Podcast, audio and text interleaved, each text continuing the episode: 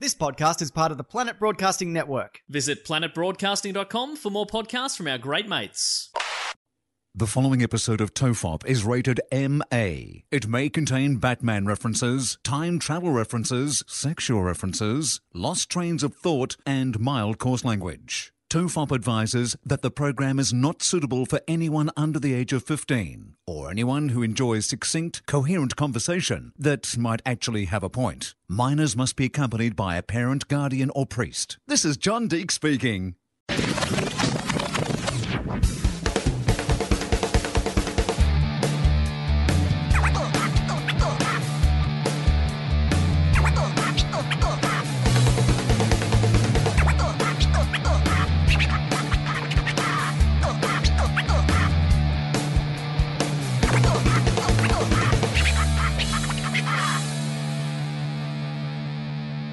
Everyone relax. This is Tofab. I'm Charlie Clausen. I'm Will Anderson. I'm exhausted. I'm exhausted.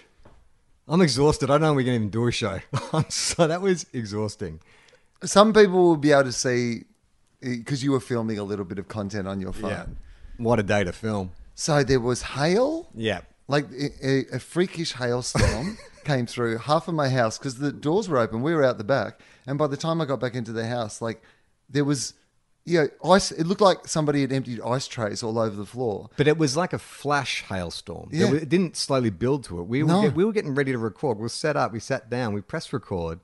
And then this, it's like a biblical hailstorm started. and it was so loud we could not like we're Hear only each other. we're only two meters away from each other as we're sitting here, and we could not. You would have had a podcast of us shouting into microphones, but not being able to hear each other. If we were more professional, we'd have headphones where it wouldn't bother us.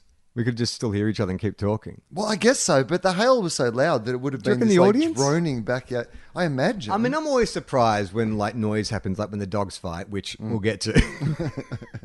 and then I hear the podcast, and I sometimes will ask Mike Howell to take it Mm. down, sometimes I'll ask him to turn it up. But I'm always surprised by how good these mics are at containing stuff. Like I don't know that that would have sounded particularly terrifying, like it was for I us. think it was so terrifying. If we can't hear each other, I think that's going to be loud enough that you're going to hear it in the microphones. It is. I mean, it was enough yeah, to make okay. us stop. It was which we've enough never to make done me before. think that I should move my car. But then by the time I would have moved my car, and secondly, I didn't have anywhere to move my car to. But if I had moved my car, um, the the storm was gone. That's the fastest I've seen you move in ten years. well, uh, yeah, and in icy conditions. Yeah, I although I know. just put some of that hail on my hips afterwards. you just lay it down. was just an immediate Yeah. ice down. It didn't actually take that long to close the doors, but I just lay, made a few snow angels, and my hips felt amazing. Does that mean we're the first podcast to get like? I mean, is this climate change is Climate affected change us. is affecting We're the podcasting fir- as well. it's go- it's everywhere. It's Finally, tentacles it's are affecting everywhere. white middle class men. We might do something about it if it goes to podcasting Uh, that is the first time I can recall abandoning an episode because of, we've never been weathered. because of inclement conditions. Yeah, have we ever? I mean, nothing springs to mind. We don't even have an inclement weather policy. No, we should we draft one up? I mean, if we're going to, you know, make this a little bit more of a business, you know, because we'll get to the next thing. Well, we'll get to the dogs and we'll get to the Yeah, the business the, part. the business part, Which but probably explains why we have not made much money. Exactly, and but you know we probably do need some sort of like business document that sets out, Yeah. you know, our various policies towards things. I feel like you're going to sue me. this is the lead up. And I I'm think we gonna should use get the- individual contracts when we sign the dotted line, right? There's some new podcasting metrics that show that this podcast would have been a lot more successful if you hadn't been involved, Charlie. And Oh my Will's suing God. you. And he's using the early episodes as evidence. It's like, I'm just going to what about Bobbit. You can like separate from me and just go on, but I'm just going to linger. I'm just going to follow you. Your career, you'll ne- I'll never be out of your sight. Oh, it'd be great if you know you were just suddenly we just had a meeting and I was like, we were You're like, just I'm out, like Paul McCartney style. No, I was thinking maybe that like we just move you into a different role. Oh, within the company. Ah, so like, I know that's all right. I'm like Strop. right? I become your John Cornell to your uh, Paul Yeah. Hogan. yeah. That was on the other night, Crocodile Dundee. Did I you haven't- watch it? I haven't seen it in years. Yeah, actually, I don't know if it's my age now, but I Hmm. thought it really stood up. I remember seeing it last time and thinking, oh, God, it's so corny and moves so slowly. But this time around, because I'm an old man, I like the love story and I thought Australia looked amazing. And Like you were talking off air about Wu Tang Clan and how you've been watching that series and dis- disappearing down rabbit holes. Well, after I saw Crocodile Dundee, it was enough that I went on a Crocodile Dundee, Paul Hogan deep dive. I found an interview with him on Australian Story, and it's actually there was more to the Paul Hogan story than I really knew. Like, how much do you know about besides that telemovie? how much do you know? About? I did not see the did I. telemovie. Okay, So, but here's what I imagine they covered in the telemovie that he worked on the Sydney Harbour Bridge, that he Yep. was discovered on um, a, t- a TV talent show of some kind. I can't Yeah. remember what it was called, but New like Faces? a New Faces. Yeah, Yeah. New Faces. Um, that he. Do you know what his first job was from the New Faces thing? Because that's the famous story. Is that the way he tells it is he went on because apparently the judges were really cruel on that. And so his plan was just to go on and just give it back to the judges and then walk off before they gave their verdict or when they said, you want your score? He's like, no, no, I'm good and walk off. And apparently when everyone saw that, they're like, got to get this guy. Like, he's so authentic. So do you know what his first job was? How they used him? uh, to sell cigarettes. No, before that. Oh, okay. What? For- on Mike Willis's show, he was the Friday night funny man. oh, was that right? Yeah, I didn't know that. So his job was at the end of you know the episode on a Friday night, he would sit down with Mike as the man on the street, and that's where he had like the ripped off sleeves and the stubby shorts and stuff. And so they'd either have a guest on and he'd ask the guest questions, or he'd just I guess it was kind of like you know it was pre sort of Norman Gunston, Poda, all those kind of characters that end up you know doing interviews and stuff. But it was actually Hogs. It was really him. I mean, oh, yeah. So I didn't know that. So he did, and, and so then he went to work at the bridge. But he's saying in this documentary, this Australian story thing, the worst thing to be is famous and poor, because he's gone. He would do that show on a Friday night, and you know that was back when Australia had like one channel, so everyone would see it. And then he'd catch the train to work on Monday morning and have everyone on the carriage want to give him jokes for that Friday. I just want to ask him questions. it's like, oh yeah, fa- fame without the money doesn't really make any sense, does it? Well, I mean, it's you've, it's the worst of all worlds, and that's why all these people who become semi-famous end up stories in the paper about them. You know, like charging restaurants to have them eat there for free and those sort of things. You know, because they can't actually afford to live the famous lifestyle that they need to live to maintain their you know their spotlight in the public eye. Yeah. Like you can't you get invited to the races, but you can't afford the dress to wear to the races. Yeah. And so, do you know what happened after that? Uh, I don't know Paul Hogan show. Yes. So he meets uh, he meets um, Strop. Mm. What's his name again? John Cornell. John Cornell. And John Cornell was the producer. Of course, On, the uh, da- dad of Chris Cornell, the lead singer of Soundgarden. uh, he was a producer on a current affair that Mike Yeah. Willis hosted, and so he said, "Hey, uh, instead of producing these just these little sketches for you, start writing down longer form ideas." So they started doing the Paul Hogan show. So that's when he started doing like the Winfield stuff. The reason I'm telling this story is it's leading up to Crocodile Dundee. So what John Cornell did is he saw that Paul Hogan had this kind of charisma as like the uh, typical Australian. So he started going to brands like Winfield and stuff and saying, you know, this juxtaposition of the everyman. And then they had the idea when they're in London because Australia's tourism campaign was so woeful back then. It was just like a really lame poster of koalas on the wall, come to see Australia. So he went to the Australian government or the tourism board, whatever it is, and said, we will do the creative for your new tourism ads. We'll write them. We'll go out and shoot them. We won't take a fee. All we ask in return is you give us feature film budget and locations and music. We just so we can do make it the biggest production. And they became those mega famous ads, throw a shimp on the Barbie, like Paul Hogan, Face of Australia. But John Cornell's plan was let this is the best way to introduce Paul Hogan to the world, and then we can move on into, you know, feature films. And so it makes sense when you see Crocodile Dundee because I'm like, this looks like a tourism ad. It's so beautifully shot. I kind of forgot. I just thought, uh, you know, how like a Judd Apatow comedy doesn't look that great. You don't really remember the cinematography, but Crocodile Dundee is a beautiful looking film. And it turns out it was shot by like Russell Boyd, this legendary cinematographer who did all those big Coca Cola ads and tourism ads back in the day. yeah, eh, well, that's part of the appeal of the film is that when you shoot the Australian outback, particularly that part of the world where that was, you know, featuring, it's naturally unlike anything else in the world. And Yeah. man, it, sometimes you know I will just sit on like my couch and watch the Apple screensaver because seeing spectacular scenery, you know, pictures of places that are just beautiful is it, it- like I mean, as in it's entertaining in of itself. Yeah. So the idea that you could combine this like funny movie Crocodile Dundee Yeah, with really this, easy to digest film. Yeah. because there's an interview with John Cornell in it uh, just before they released it. So they raised like eight million to make uh, Crocodile Dundee, very famously private investors. You know, and the film then went on to make like four hundred million, like one of the greatest investments ever. Um, and there's an interview that they played it in Australia, it went bananas. So they prepared this Universal bought it, prepared to do the world premiere, and John Cornell was like, yeah, I think it's going to do okay. It's like a love story. You know, it's not too violent. It's not too mean spirited. He gets the girl in the end, and it looks really great. So I think it'll do okay. And then boom, like it is. And but it makes perfect sense. You would- like you're just saying, it's just the perfect story to carry all those beautiful pictures.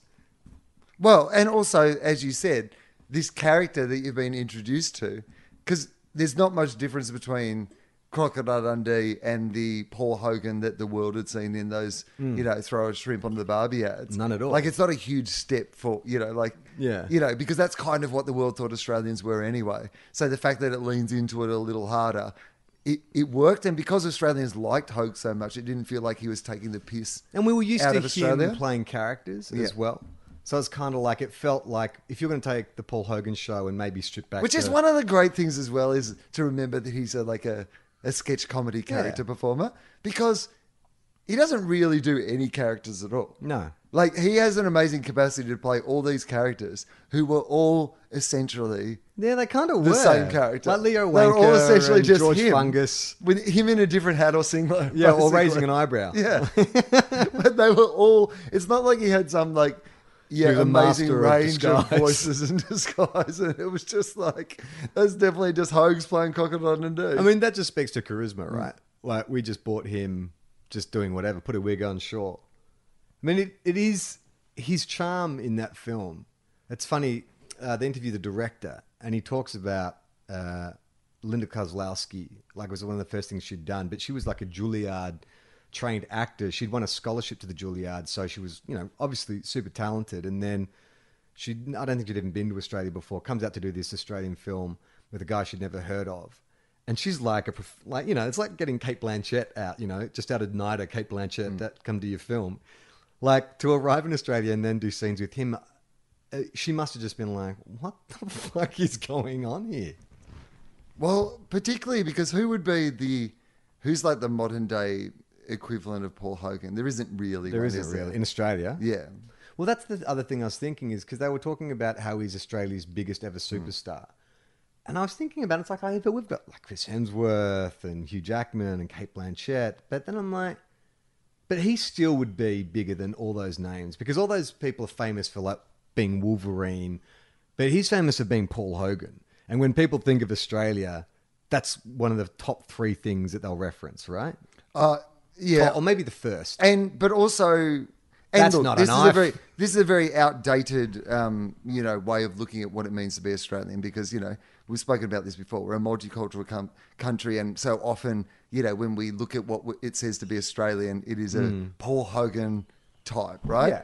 but for that period of time and what the world saw us as and a, in a way what we saw ourselves as Paul Hogan was peak what Australians were fine to be represented by yeah, and we were like, yeah, we're a bit cheeky. We're down the bottom of the world. Yeah. Like he, when he did the Oscars. Yeah. And he talked Get out about of like, viewers. you know, if you say I don't deserve deserve this, like just Yeah. give us away. Yeah, And yeah.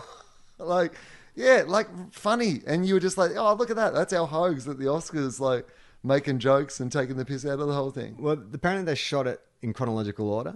And so, because they were talking about the real relationship between Paul Hogan and Linda Kozlowski, and the director was saying what you're seeing happen in that movie is kind of what was happening in real life because she arrived, she met this guy, he she wanted to rehearse, he didn't believe in rehearsing.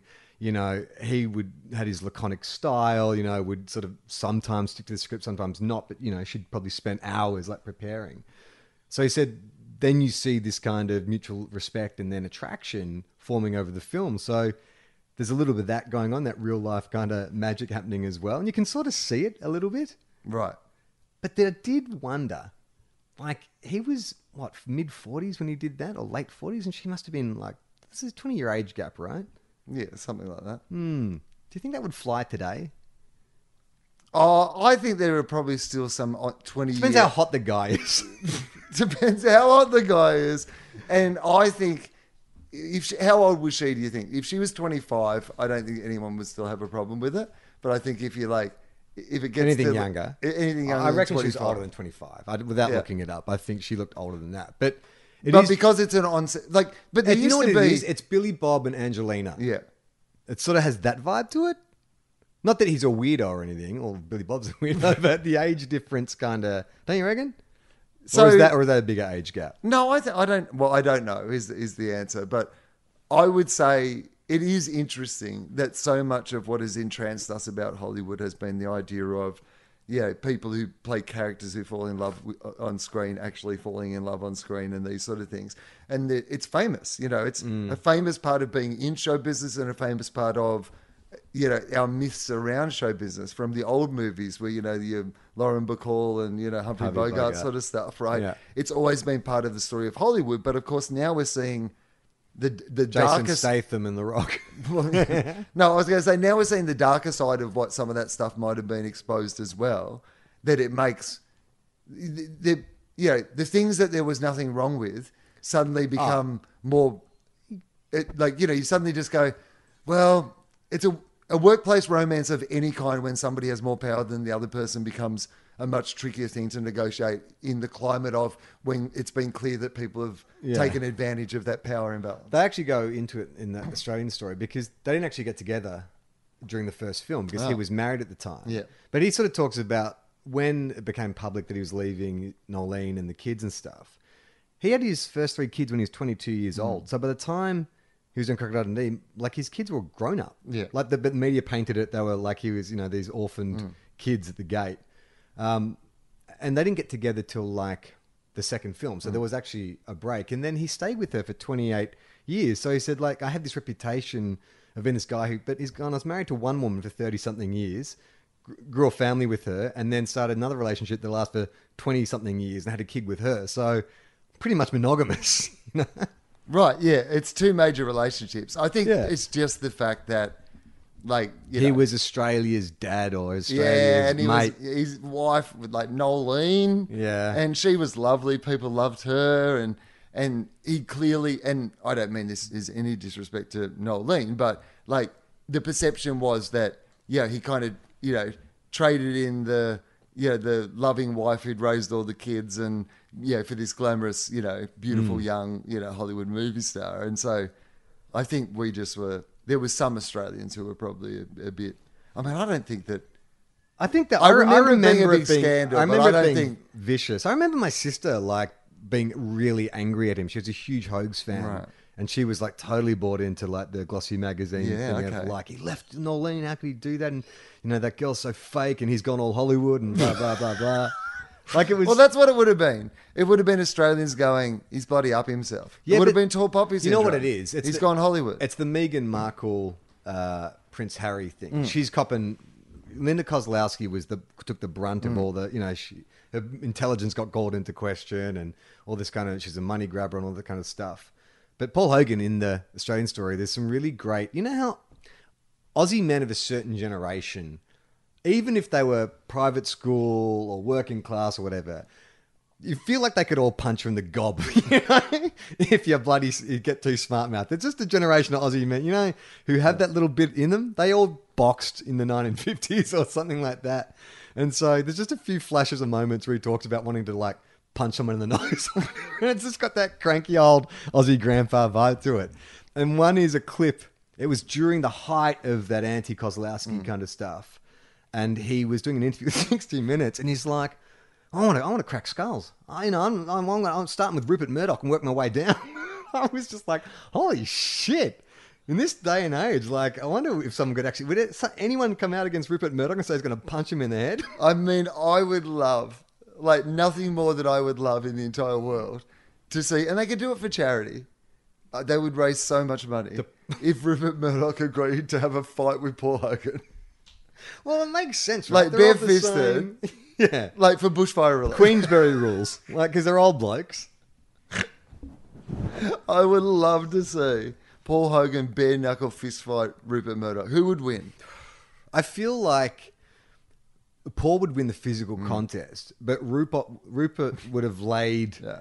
there would A series of a traps. series of Yeah. traps. Like He'd cheat. Yeah, Paul would win the fight. Rupert would win the battle, and then Yeah. decimate his entire family, and then their family's family. Well, it'd be the like the blood sport or whatever, which whatever the one where they put the the sharp, you know, Uh, is that- kickboxer. kickboxer. Yeah. right. Yeah. Uh, my favorite line in Kickboxer is when uh, Jean Claude Van Damme is trying to warn his brother not to take Mm. the fight because he's just walked past Tun Po's room and he's kicking a pillar and the roof's shaking. Mm. And he runs up and he goes, You can't fight him! He was kicking the pillar, the plaster was falling down!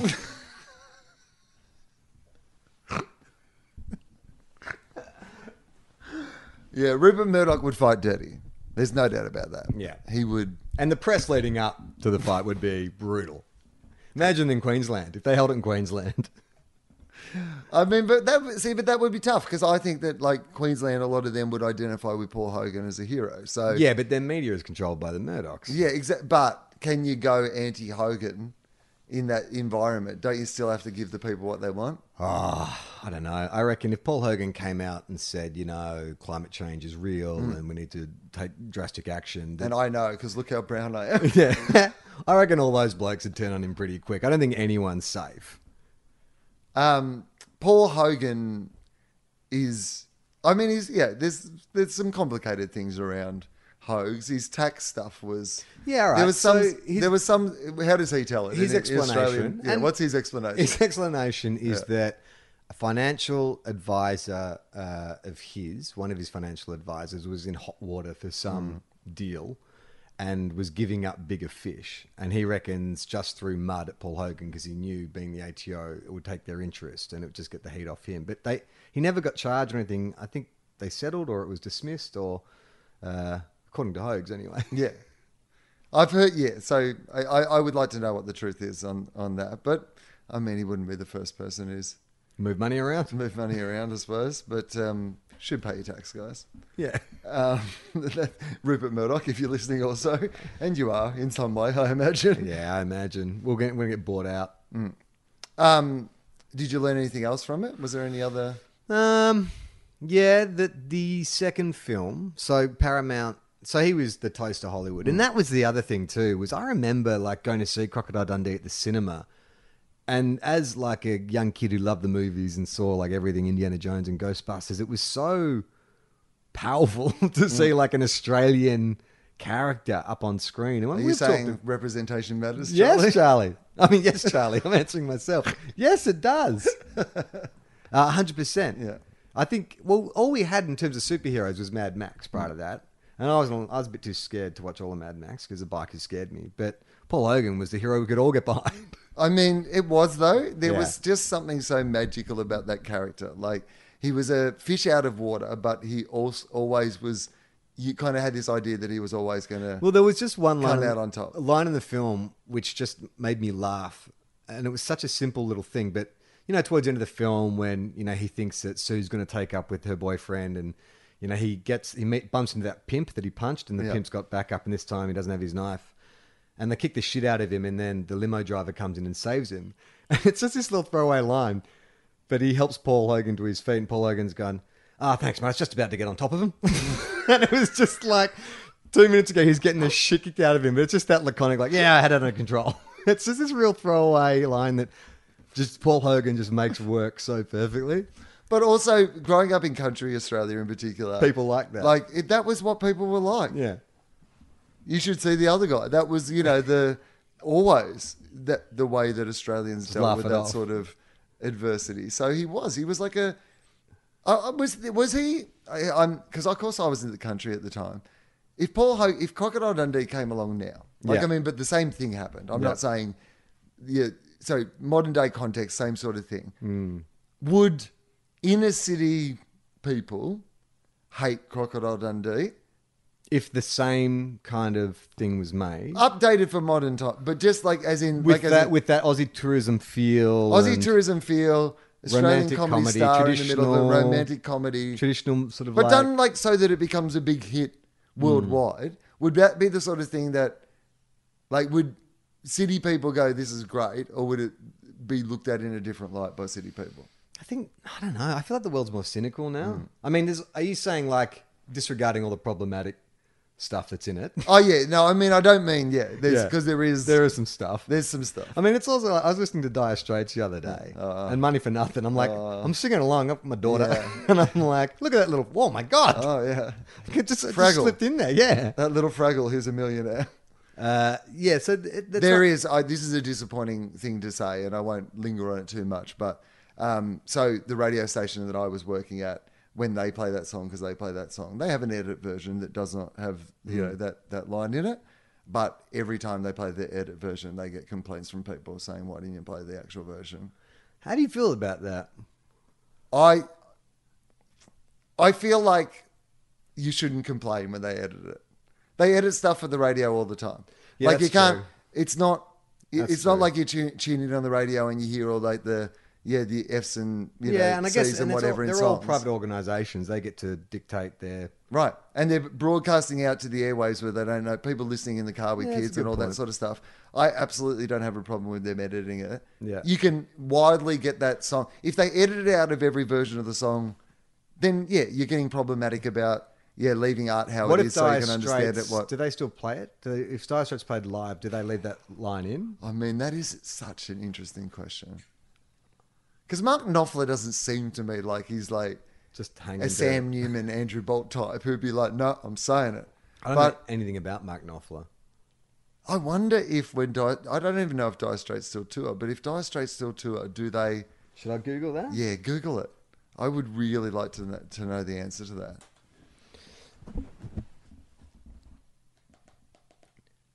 Yeah, there's some problematic stuff in uh, Crocodile Dundee, but it's not nearly on that level. It's just more like old fashioned. I mean, Hoax talks about. It's not Ace Ventura problematic. Ah, no, but it's it's in the same ballpark. Yeah, well, literally. Yeah, correct. that is. Hang on, are we being problematic? laughing at I that? think we're satirising that, and that's excellent Excellent. accidental wordplay. Insightful comedy. um, yeah, but it. I think it's more just the old man, old fashioned stuff. Like they talk about the Ho- Hoax's sketch show, and it's like it's all just like tits and bums and stuff. Mm. Yeah, like there's that. a re- there's a reason that th- they're not being replayed or parodied Monty Python style. Yeah, but Hoax is like an interview, like present day is like, yeah, like it's terrible. Like I apologize for that. Like I, you know, I'm not trying to say that it was great. Like he said, in the only thing he'd say in his defense is it was more about mocking the guys who get so kind of flummoxed when they see a hot girl than it was about making fun of the girls. The girls were always in a position of power, which I'm like, okay, In, but actually, In that innocent actually, sense. in a way, kind of, Uh, in a way, not entirely, of course, but just in a way, he was right. The, certainly, the butt of the joke wasn't the women. Uh, yeah, you could argue, you certainly make some arguments around the scenarios and whatever the women were presented in that, you know, they perhaps weren't not necessarily in control. I'm not sure the women wrote the sketches and was like, as a feminist statement, I'm going to present myself in this Yeah. bikini to make a statement about feminism, but he is right in that often the joke was at the dumb male reaction to that rather than at Yeah. the women's expense. Well, they say so. The doc, the documentary finishes. It sort of goes through like Crocodile Dundee D two, and then everything after that, which he got off at everything, turned it all down, and then just he wrote almost an angel, and then I think Reckless. No, not Reckless Kelly. What's the other one? Lightning Jack. Lightning Jack. Yeah. What with We- Cuba Gooding Jr. playing a mute, mute. immediately after winning his Oscar. yeah. I think it was his next role. Great. eh? wasn't it? He won an Oscar. Agent got fired that day. and he said, "You know what I want to do? I want to be in this terrible Paul Hogan movie where I don't get a line." all right, this is from the Sydney Morning Herald. Yes. uh, F word to be removed from Dire Straits song. Oh, hang on. Oh no, that's just a radio station. No. Ah, Okay. Uh, well, I'm just gonna get. You know what? While you just give me Yeah. that, I'm gonna fill up my drink. oh yeah, they're, they're not together anymore. So I found out something about Dire Straits. They're not together anymore. So whether or not they play it live is not a question. Uh, Dire Straits are no longer right. together. All right, Dire Straits are not together. Um, so the most insightful part of the uh, Paul Hogan story, I thought, happened at the end when they're just sort of rounding up. So he's in a position now where doesn't need to work, so he just will do whatever films and stuff that he thinks will be fun, and you know he likes to meet the directors and the co-stars and stuff.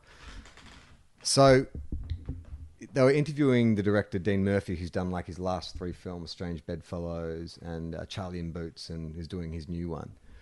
And this guy said, um, they were talking about the impact of Crocodile Dundee and how iconic it is, and uh, they talked about the Aussie tourism ad, and Dean was saying like, it's everyone got so excited by that, and we're talking about a new Crocodile Dundee film, but Paul's had really big stars approach him about bringing Crocodile Dundee back, and he won't make it happen. He said two big stars in particular.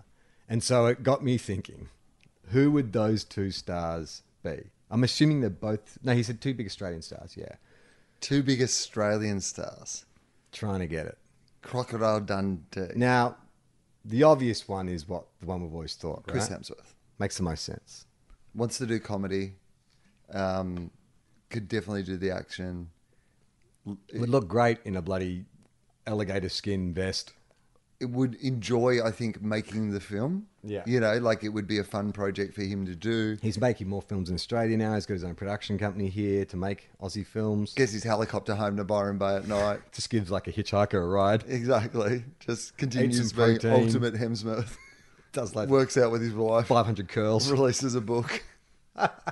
Life's good when you're Chris Hemsworth. Oh, life is so good when you're If- Chris you know what? Hemsworth. Mm. If you actually just take the making of the movie part out of it, that's a pretty great life. Like that Yeah. seems stressful. Who needs it? In fact, you know what, mate? Yeah, exactly. Why, why do you want to make movies? Your life's awesome. But yeah, Crocodile Dundee, he'd be amazing. And I believe the other one would be Liam Hemsworth. Do you reckon that's what he meant? if it had to be someone else, not Liam. Uh, Hugh Jackman? Yeah. What did Hugh Jackman Crocodile Dundee be like? Charming. Well, isn't that what he played in Australia? That Baz Luhrmann film is essentially like a Jackaroo. Well, who, who would be a more interesting choice? Jackaroo. Then, It's a Jackaroo Hackman. um, Hugh Jack- oh, I fucked that up. Yeah.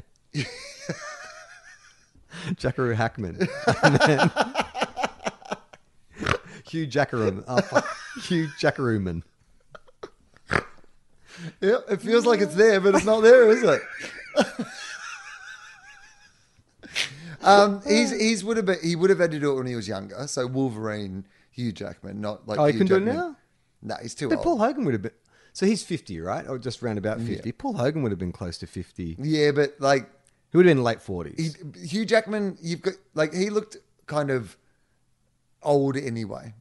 Like Hogs had that sort of like Leathery. lived in leathery, like he'd actually Hugh Jackman doesn't look like he's lived in the outback. Paul Hogan looked like he actually lived at that pub, you know, in the middle of you know the outback. you think he's and- too private school? Yeah, He's too I do. preppy. We need someone who can rough it up a bit. All right. So Hugh Ben Jack- Mendelsohn. Oh my God. ben Mendelsohn. would be is amazing. Crocodile Dundee. just like a menacing, like Bradley Murdoch s- outback psychopath. Well, what about Oh, because we pitched the Chris Hemsworth big budget action comedy, but if we did it dark, Right. Dark Dundee, Joker. Joker Yes. Oh style. my god, We Joker Crocodile, Dundee. Oh my god, he's an alcoholic loner. Yeah. yeah, because in Con man. in the movie, Because he's a con man. Like, that's the Yeah. thing about. He does have these powers. Well- But he also is, like, half of what he is is kind of con and bluster as well. Yes, that's right. And he's they talk a lot in the f- movie before he goes to New York about how he's only really spent time with his tribe, hardly ever goes. No, nev- hasn't been to any town bigger than Wombat Creek or was it Wombat Gully, whatever it's called. Um, so you would have someone who's like a loner, like lives just like maybe they don't even have a home, just sleeps in a, a swag the Right. whole time. But he's dark. He's Ben Mendelsohn. Well, but also, like, terrifying in the outback. That's not a Because we've knife. had, like, That's the knife. well, y- yeah, it's kind of, I guess. That's not Ben Mendelsohn. I mean, what's what's what was that show you were in? Greg's show, Wolf Creek. Wolf Creek, yeah. So, um, uh, which of course I knew the name of my mo- brain, which just wasn't putting those words together. Well, Mick Taylor. Well, it's a it, that was a kind of like dark turn on on Crocodile Dundee. Yeah, a bit. yeah, right. And so, it it, it can't, be a killer. it can't be a killer. It's got to be a like a take on it that's more malicious, but isn't like a murderer. Yeah. Well, just more Because of a- you don't want more, more crocodile- of a weird, twisted character study. Have you Yeah. seen Nightcrawler with Jake Gyllenhaal? Who plays a guy who like rushes to scenes of accidents to get like footage for TMZ and all that kind of stuff. Well, what's the central premise of Crocodile Dundee. Well, is there is A there so- journalist? Is there a big bad that they're fighting? What's the big bad that they have to That, defeat? that, that they won't fall in love. The boyfriend is the antagonist. okay. Yeah. Okay, so uh, yeah, it's got to be a bit more Crocodile Dundee too. Then I think in scope and No, because does it, not if we're doing a Joker type thing. Isn't it more of just a weird, twisted character study? It's like a sociologist goes out bush to meet this guy who's had very little contact. He's a white Australian, but he's had very little contact with Ah, okay. mainstream Australian yeah, society. okay, yeah. okay. So He's gone bush. he's gone bush, and people don't know if he's a genius or a Crazy man. Crazy There's man. some story about a crocodile that Yeah. happened. That he married a crocodile. well, the crocodile's his best friend. something to do with a crocodile. Not those two. no, because there's mysteries. So they're best friends. It. Somebody will tell I you saw these them best friends playing with a tennis crocodile. last week at the county courts. against the platypus. It used its beak. Because then as we a tennis realised racket. that Will had found our mushroom patch. But I mean, maybe that's kind of the direction that. Oh, well, no, Joker style, you need a. What? Because, like, Joker was an unraveling of an ordinary person. yeah, what would push you to the edge? Is there, yeah. So is it. I think he's unravelled. Yeah. Oh, he's already unraveled. I think it's going to be more like, and this is not the structure, but that heart of darkness kind of thing where a man is lost, he's gone. Okay. And she has to reach him and find his humanity again. What is it that's going to bring him back into the into the real world? Maybe you've seen um, Grizzly Man. Yeah. amazing like Vin Vender's documentary about the guy goes and lives with the bears. Maybe it's a guy like that. He makes all these like manifestos on video cameras and stuff. Crocodile Dundee's vendettas defends crocodiles. They're his best friends. He plays tennis every Wednesday with them. Yeah. So maybe there is, like, he's a kind of darker. I love twist- that we've done almost 300 episodes of this show, and most of it is centered around remakes of Crocodile Dundee that we'd like to see. Yeah, exactly. It's such a good property. so Mendelssohn uh, is Crocodile Dundee. Yeah. But he's this guy who's been living with the tribes, now learning their ways. You know? That's right. I'm Ben Mendelsohn.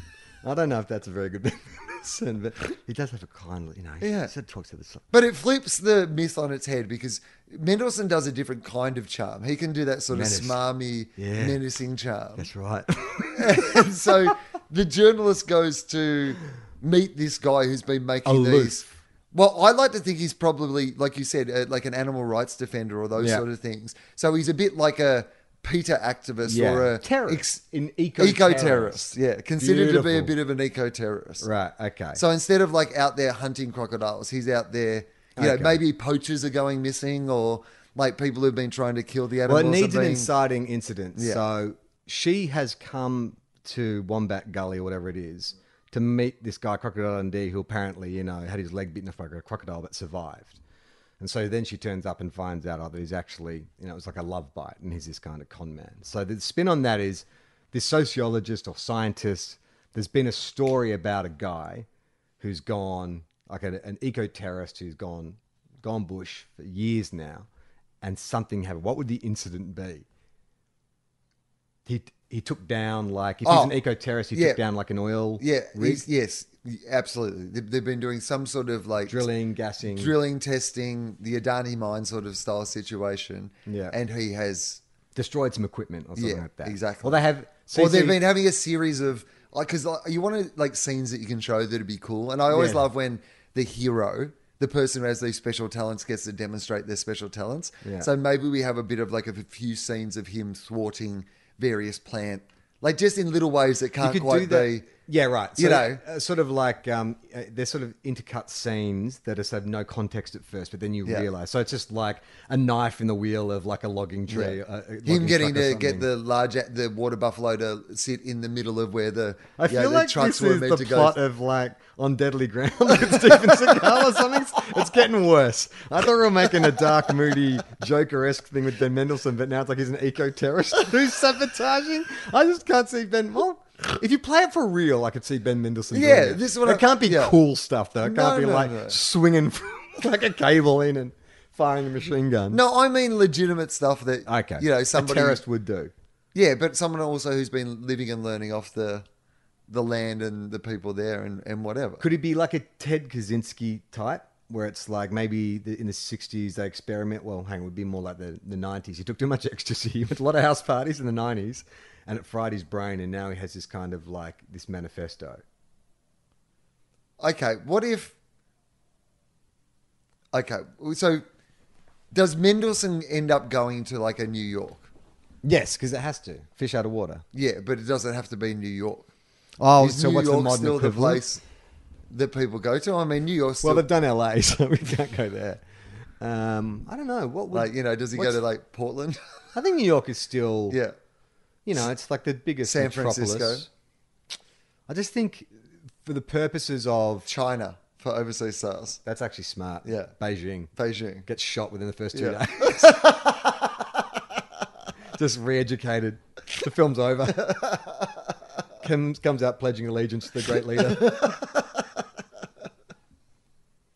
Uh, I think that would be smart to do it in China, but I just think that maybe I think New York still in most people's minds is if you're going to take like a loner guy who's gone bush to the most extreme example, you want to take him to the the US, right? Uh, uh, What I would t- say about making it, if, Not you, an if you old- were going to get Paul Hogan involved to hand over the rights, uh, regardless of the movie, Yeah. like regardless if it is Mendo's uh, Crocodile Dundee or if it's Sam Worthington's Crocodile Dundee or if Ah, it's that's the other guy. I reckon that was the other guy. because he had a lot of money at one stage, Yeah, yeah, and yeah. was pretty hot. Yeah. Um, but what, regardless of, of who it is, Could the they i- do it? I s- could see where they're doing a Crocodile Dundee. It'd be a very different film, though. the idea that you take it to China, so you give it a brand new environment, but you also convince him you saved Australia and built the tourism industry, um, you know, with America, but now our biggest tourism, you know, component comes from China. So this would be amazing for you know this country if you could actually set it in China. Um, you know, the country's been hurt by the coronavirus and the Chinese tourism. Yeah. You know, w- we as a government are coming to you, Paul Hogan, our person who has saved this country before in the Hmm. Save us, tourism Paul industry, Hogan. and we're saying, please save us, Paul Hogan. You have a second chance in To sell history Australia. to sell Australia, and now to the Chinese. It's a new story, and Crocodile Dundee goes to Beijing or whatever, and and I don't know. I would he worry. do it? I, I think he said no. He actually is quite. But has it been pitched like that? I mean, I like think- he's saying no to he someone don't- else just making the movie. Well, okay, so you're appealing- you're appealing to his yeah, patriotism. if your country came to you and said you have already once Yeah. in the, our history done, if But the, he has to make an entire film. if the prime that? minister went on the TV, right? Oh my god! Just call his agent. No, no, no, because I want this to be a statement. It's got to be about Okay. more than It's more this about- Mm. isn't the prime minister talking to him. This is the prime minister Okay. talking to the people of Australia. Like it's got- Okay, right? Just pause for a second. If it was you, right, would your answer be yes? possibly. You'd base it on the script, right? Well, h- here's what I would do. If he, if they came to me and they said, if Scott Morrison, yeah, well, the Prime Minister, whoever it is at the time, but if Scott Morrison, he goes, look, guys, I know I fucked up with the bushfires. Um, the, the, the coronavirus. this is his marketing meeting, is it? In front of the whiteboard. This is no, this is his press conference. Right. He's called like a. Oh, I've already had the meeting. Every network, he's he's asked for five minutes on every network you know, to address the nation, and he's like, "It's your Prime Minister Scott Morrison. Australia is currently going through an absolutely terrible time, and um, I know that I've really um, you know buggered up, you know, obviously with the the bushfires, and that's hurt the Australian tourism industry, and uh, um, then the coronavirus has really hurt it here, and there are people suffering, and it just reminds me of a time where we did not have a tourism industry, and then he tells a little bit of the story of the Australian tourism industry, and he tells a little bit of story about the saviour of the Australian tourism industry, the man who everyone owes their your jobs to in Australia owes a great debt to Paul Hogan, and celebrate that. And now we're in this time where you're needed again, Paul Hogan. It's time for Crocodile Dundee to rise because you're the hero. That's what it's called. You're the hero that Australia needs right now. Um, we want you to make a, a movie, a Crocodile Dundee movie set in China to restart Chinese tourism to Australia. if I'm Paul Hogan, I'm like, lovely sentiments. Could you not have called me? I'm feeling like, you know, that's a bit of emotional blackmail doing that in front of everyone like that. Oh, yeah, okay. You could spin it like that, I suppose. um, I, I would feel that if my phone's just started buzzing off the hook and my agent would call pretty soon after going, Did you fucking just see what the Prime Minister did? He's called on you as the hero of our nation to single handedly try to save Australians and their jobs. Like, he's put you in a corner because if you say no, you're suddenly basically saying no to all these people who, you know, who would get jobs out of this and the tourism industry. Like, if I was the prime minister when I'm sa- making this address, and I'd say, and we as a government pledge, we realise that the best way we could spend hundred million dollars is this will be the best investment this country ever makes. We will make sure that the entire country of Australia is behind you, and we will negotiate personally with the government of China, who also, you know, will get you know something out of this to make sure that you can have the best access to all these sort of things. We're asking you to save us, so we're telling you whatever you need from us, we're going to provide it for you, and we're going to help you make the greatest, you know, comedy movie, but also tourism movie of all time. and Paul Hogan would probably say that's an amazing offer. Like I'm really humbled uh, the fact that you would come to me and, and hold me in this esteem and think that I've still got the star power. Um, you know, it's really it's it's really quite moving and it makes me proud to be an Australian. Um, do you remember about 15 years ago, uh, the ATO went after me pretty hard? Yeah. Go fuck yourselves. No, well, what? PH out.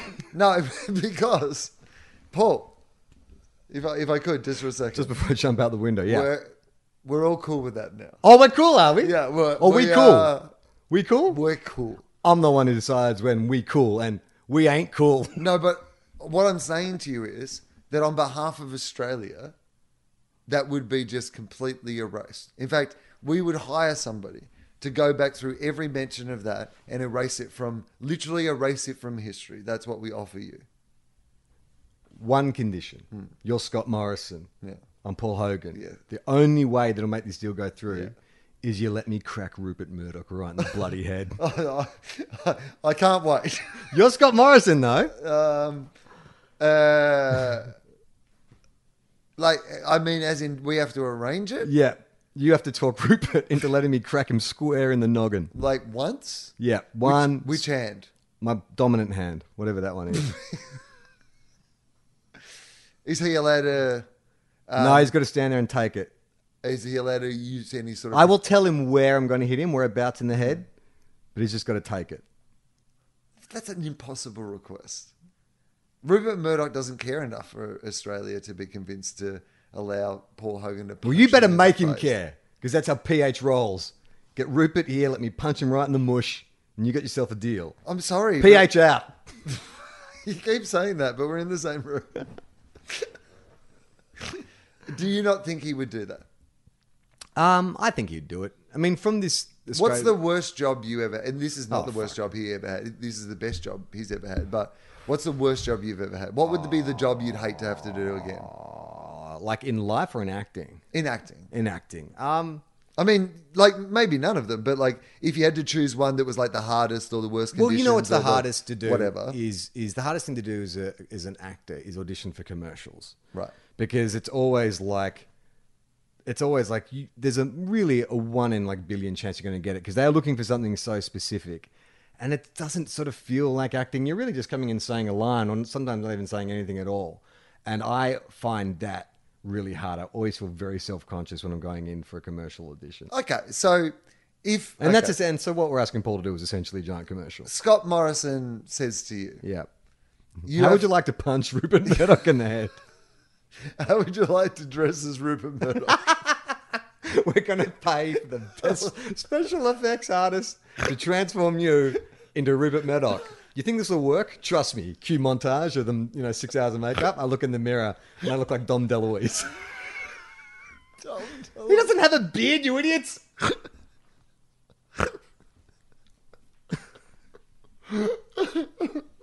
um, if Scott Morrison came to you, I mean, it's harder to link the two, but let's just say you have to audition for commercials, Yeah.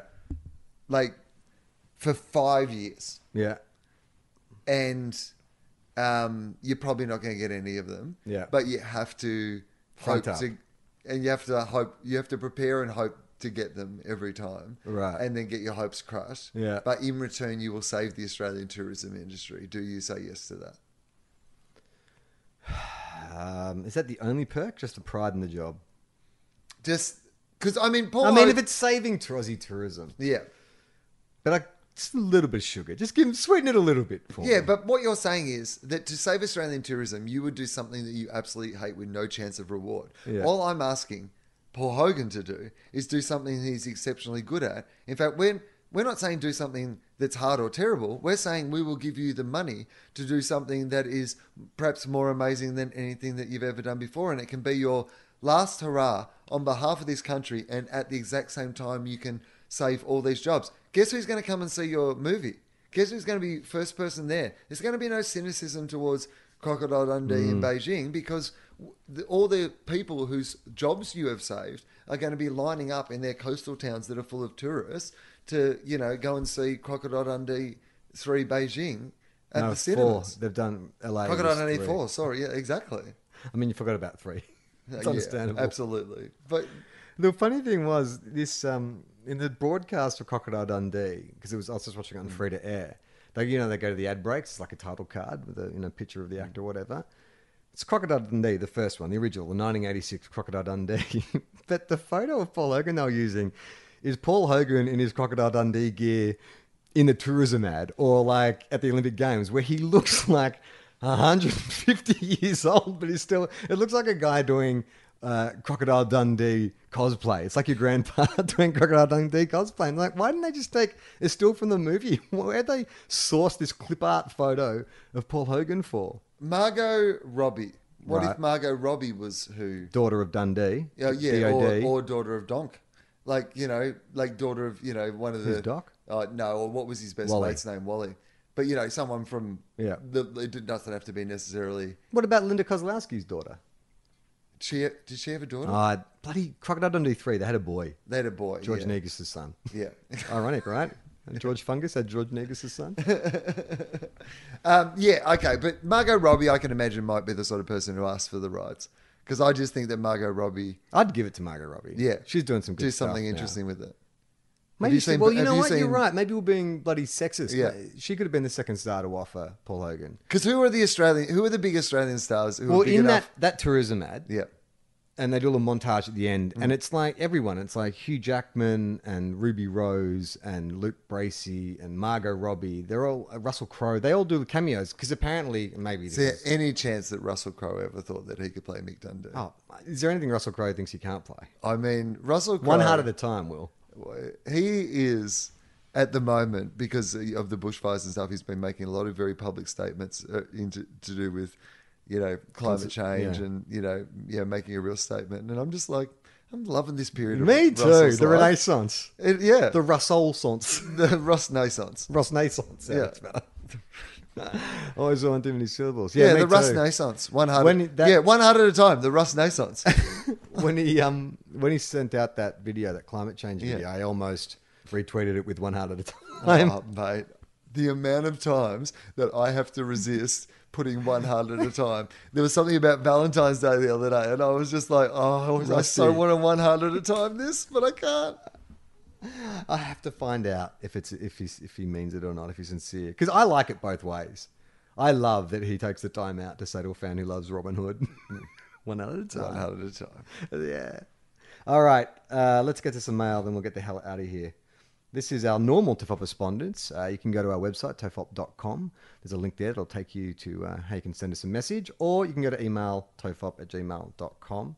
Another way you can contact us is through our Patreon, Will. Hmm. And Patreon is like a uh, crowdfunding site that helps us make this podcast. So you can subscribe for any amount you want a month, from a dollar up to how much you can afford.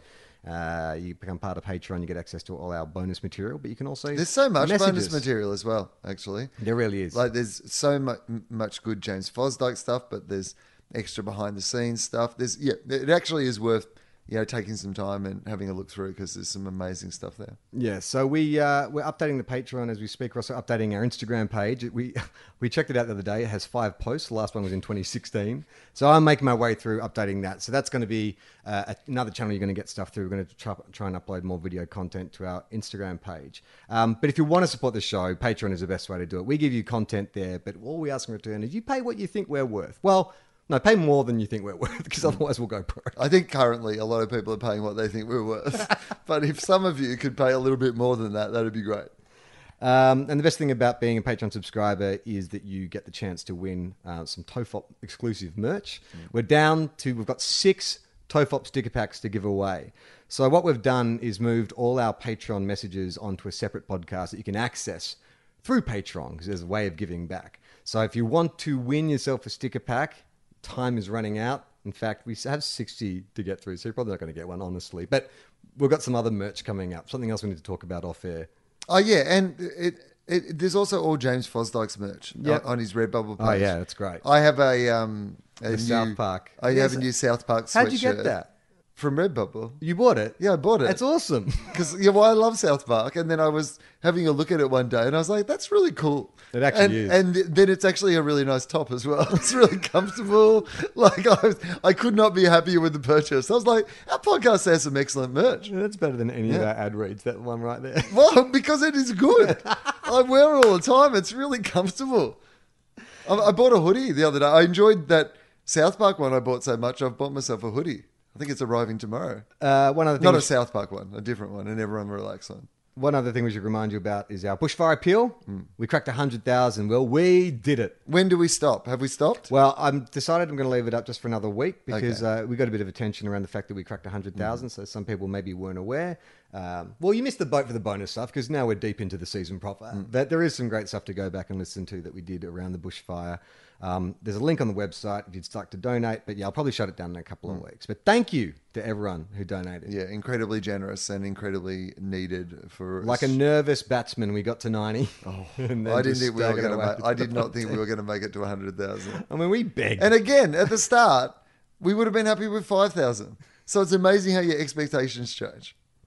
We've got some mail here from Kim. Hey Tofop, massive fan of the show. I especially love listening to your dulcet tones while I meander about the house, completing mundane tasks such as cooking, cleaning, or getting ready for work. Tofop, podcast to do when you're doing shitty work. I mean, yeah, I mean, some of that stuff I find quite. I It don't is, mi- yeah. I don't mind a meander. That's your around the time, house right? and That's your it's my time. Exactly. Listen to a podcast. I don't know if I've missed the memo, but I recently saw that Will has left Triple M. I googled the news story to suss it out and was delighted to see that at the end of the article they list some of the most important jobs you'll still be doing, including hosting TOEFOP. Mm-hmm. And then she sent you an article, link to the article so you can read it. Oh, great.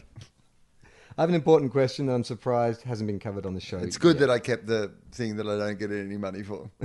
And got rid of the thing that I've was got paying- heaps of money paying your for. mortgage. Paying for everything. Yeah. I make real great decisions. Uh, important question. What's your opinion of Robert Pattinson, the main guy from Twilight, being cast as Batman? Mm-hmm. Must think we're old that we don't know who Robert Pattinson is. Uh, well, they must think we don't listen to the Weekly Planet, which we both do. Yeah. Um, Rob Pat Patton Pat. Rob Bat Batten. Oh, Rob Bat Batten Bat. I fucked it up. Rob Bat. Rob Bat Batten Bat. Um, They released some footage this week. Did you see that? it looked good. I thought. yeah, yeah. I mean, he looks good. Yeah. I, I mean, I don't care about the because the footage will be so different to actually anything that is in the movie. But does his face look good, like in a Batman mask? Yes, his face looks good in a Batman. I mask. also just think that we live in an era now where, like, you'll see images of dudes just like Batman everywhere, and cosplay is so advanced and sophisticated now. I've seen like heaps of really good-looking Batman costumes that are just some dude at a comic book convention. So I think we live in an era where just seeing a guy in a costume isn't that exciting Oh, anymore. Also, I am just not that guy. I love when like I hear Meso talk about all the different costumes and stuff on the Weekly Planet because sometimes You've I never noticed. I just don't even notice. He's they've just cha- as a bat. ah. Oh god, I never noticed that. Oh, Batman. oh, fuck. I thought his last name was Batman. I, so I have never made the connection. I just, I was wondering who these two guys were in this movie. right. Oh, oh, oh, oh. so you're gonna have to leave. But, th- but hang on, but he's scared of bats. It, it- at the start, he fell down into the bats. Why would he be dressed as a bat? Are you excited for the new version? Ah, I'm a bit like that. After Endgame, you're kind of like, well, I mean, come on, for a while, you're just like, you're going to have to come up with something new something now. new, please. Although, Because Endgame. but the new stuff doesn't seem to work. That Harley Quinn movie seemed to bomb, apparently. Well, yeah, but I keep hearing people say that they quite enjoyed it. yeah, get woke, go broke. That's what they say. Um, I I think it was confusingly named. I'm not the only person who who thinks that, but I think it was confusingly Hmm. named. Yeah, and I also think we're now in the era of peripheral superhero characters that you- most people don't know of. There's no name recognition. Also, just for the record, it's a spin off to a movie that was wi- Terrible. wi- widely. Yeah, just because she was the best bit in a terrible movie doesn't mean that you actually deserve your whole other movie. yeah. I mean, I think she probably does. That I'm does sure happen, she, though. Um, I'm sure she's great in it. I mean, Brad Pitt in True Romance deserved his own movie. He's only got like two scenes in that film. yeah, but they didn't give him. No, but they should have. anyway, I really enjoy the show. I hope it continues as long as possible, or at least until the world goes to shit and the robots kill us all. Keep up the great work. This is from uh, James. I want to say James Corden. Why? Because it's sung Almost that, in a though. car. To Colin Fopp, listening to your surprise at Drake's success on the Decade Review bonus app, I realised I have a few more facts I'd love to hear your reaction to. Those three number ones in 2018 gave Drake a record breaking 29 weeks straight at number one, beating the 2004 streak of Charlie's last superstar touchstone mentioned in the episode, Usher. In fact, Drake spent 40, 476 of 520 weeks in the 2010s in the Billboard Hottest 100. 509 if you count his feature on Travis Scott's Sicko Mode. This includes a run of eight years straight from 2009 without being off the charts. He has been absolutely dominant, making the fact neither of you really knew the songs even funnier. we are irrelevant. I mean, I still couldn't really. Um, start at the bottom, now we're here. Yeah. She liked to call me on the telephone. Is Yeah, that what- Hotline Bling. Is Hotline that the Bling, one? yeah. Yeah. Um, yeah, that's it. Yeah, that's mine. a side note to finish off. As classic as Mike Howell's comedy conversation line is, I've always described the pod as two friends having a kind of chat you find around a tempered. First name ever, last name great. f- What is it? Last name ever, first name greatest. I know that song. That's like a famous Drake line, isn't it? Last name famous. What was it? Last name, last name, uh, uh, uh, yeah, yeah. Last name ever, first name greatest. don't know. it. Is it? Can you give me a beat or something? No, Okay. I could, could barely name like three songs that he was in the charts for for fucking ten years. I've always described the pod as two friends having the kind of chat you find around a tempered glass patio table at 2 a.m. in Australian house parties. Mostly jokes and pop culture, some political side parts, and the occasional deep and meaningful. It's pretty Wow, much Mm. this summed is up this episode. where this podcast was born. That or the world's lead think tank for products and movies which will Mm. disappointingly never get made. Uh, People say that quite a bit, that this sounds like your mates at the pub, but generally involves your mates and him being intoxicated, Yeah, exactly. Two o'clock in the morning. incoherent, droning. I look forward to potentially. repeating themselves, having the same conversations over and over again. I look forward to potentially hearing this read out in six months. Thanks for the years of free content, James. Well, right on. When Thank was you, this? James. He sent that a month ago, so Okay. we're doing Not better. bad. We did have a backlog. All right, that's it. Um, yeah, if you are, uh, want to hear the bonus Patreon episode, you're gonna have to sign up to Patreon. Or if you are a Patreon member, you can head over uh, in a couple of days, and it'll be up there ready to listen to. I'm trying to work out how people can get it onto their phones. I know there is a way of doing it. At the moment, people have to go to the Patreon site, but I think there's a feed or something I can send out to everyone. So give me some days to figure that out. My computer broke. I'm doing all of this with an iPad and an iPhone, but I'll make it work somehow. Tofop. I'm Charlie Clausen. oh, hang on. I'm going to plug my shows. Can I Oh, yes. plug my Oh, shows? sorry, yeah. Um, uh, I'm going to be in Adelaide for two weeks at the Adelaide Fringe. My show, Well Informed, uh, which I've just done a week off up at Brunswick Heads, and it was great fun. And um, uh, so I reckon that'll be really cool. So come out and see that in Adelaide. I didn't get to Fringe last year. And then Melbourne Comedy Festival, two weeks of Illegal, my show about being arrested.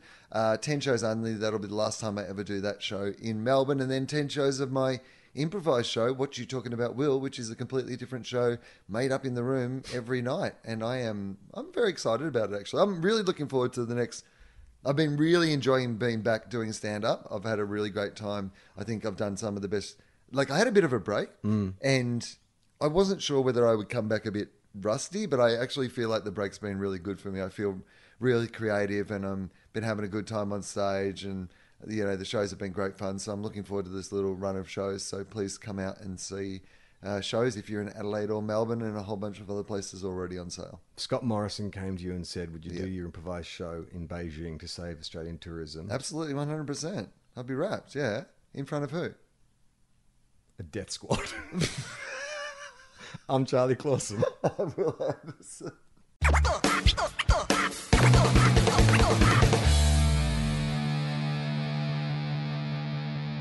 This podcast is part of the Planet Broadcasting Network. Visit planetbroadcasting.com for more podcasts from our great mates.